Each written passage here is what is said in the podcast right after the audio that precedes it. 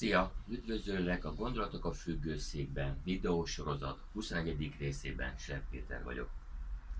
Az előző videóban a példamutatásról osztottam meg veled néhány gondolatot.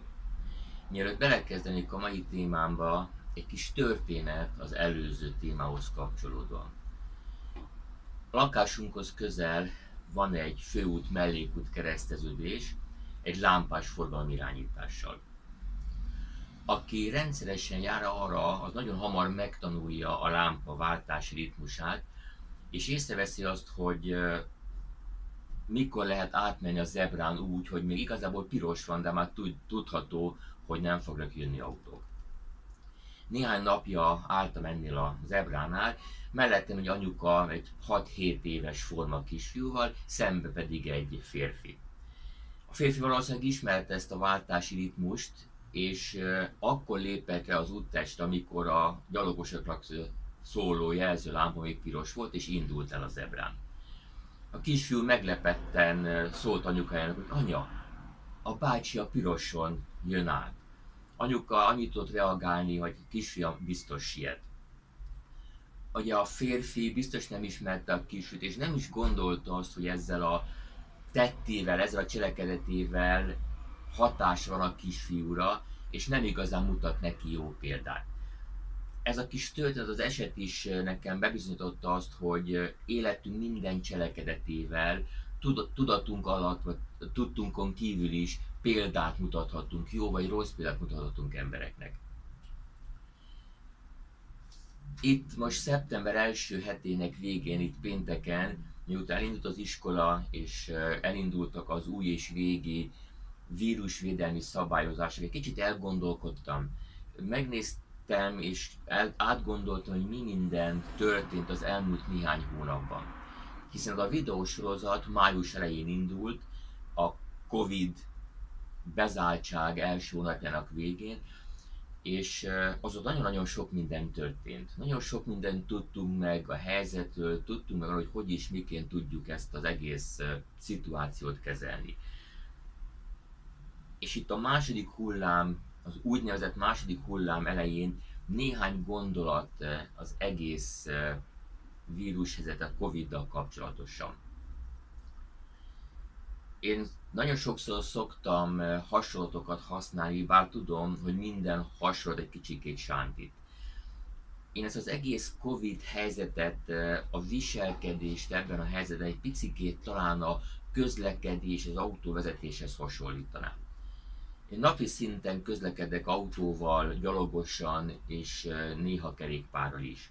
Nagyon jól tudom, hogy az autóvezetés, a közlekedés egy veszélyes üzem. 2019-ben 16.627 közúti baleset volt, ebből 4.834 volt súlyos sérüléses, és 530 volt halálos kimenetelű, azaz tavaly két naponta három ember halt meg autóbalesetben. És miben hasonlít a Covid helyzet az autóvezetéshez? Abban, számomra abban, hogy bár tudom, hogy az autóban ülés, a vezetés, a közlekedés veszélyt hordoz, mégsem félek, amikor autót vezetek, amikor közlekedem, amikor kint vagyok a világban.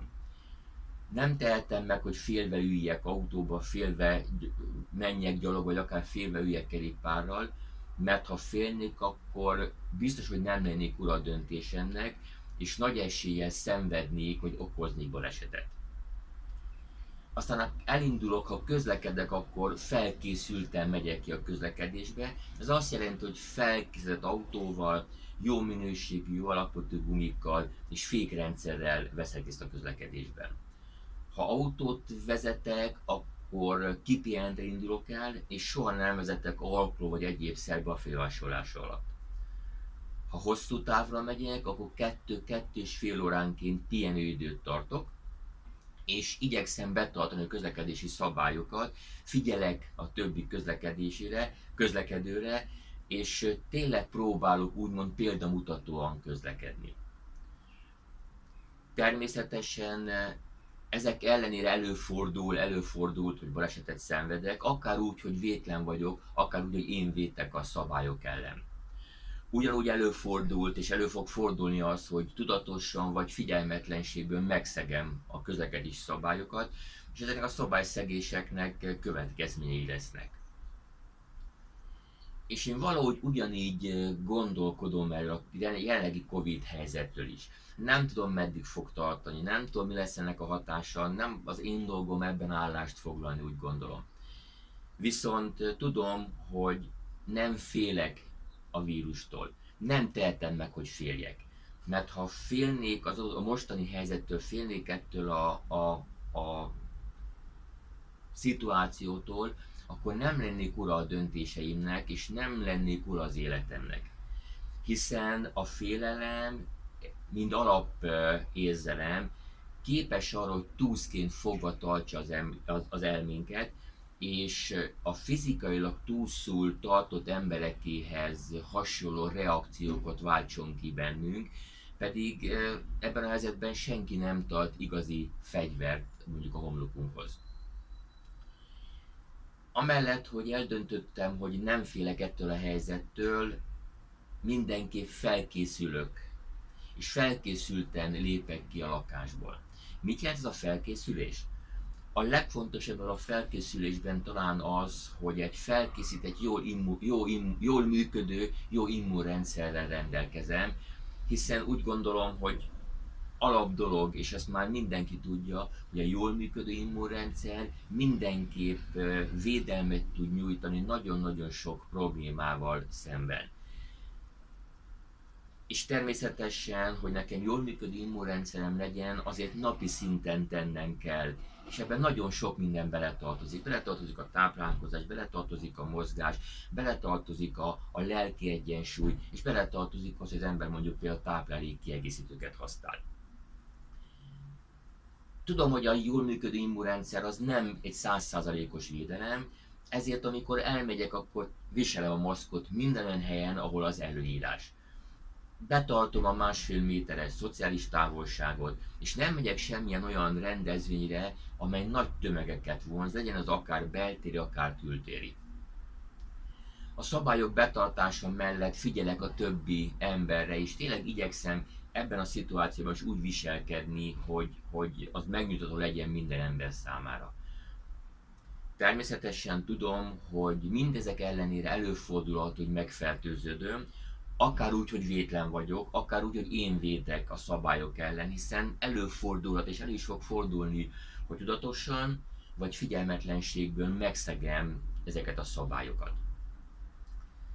Én úgy gondolom, hogy ezek azok a tennivalók, ezek azok az elvek, amelyek alapján érdemes, vagy lehet ezt a helyzetet kezelni és én úgy gondolom, hogy ennyi a, a mi, az, az én, a mi felelősségünk ebben a szituációban. Tudom, hogy nagyon-nagyon sokan foglalkoznak itt a vírus valós vagy vélt veszélyeivel. Én igazából nem akarok erre semmilyen energiát fordítani. Én nem arra várok, hogy majd valaki valahol ki fog fejleszteni egy vakcinát, amire majd emberek vitatkoznak, hogy most ez jó vagy nem jó, működik, nem működik érdemes beoltani, nem érdemes beoltani. Nem, igazából nem ez, a do, nem ez a dolgom.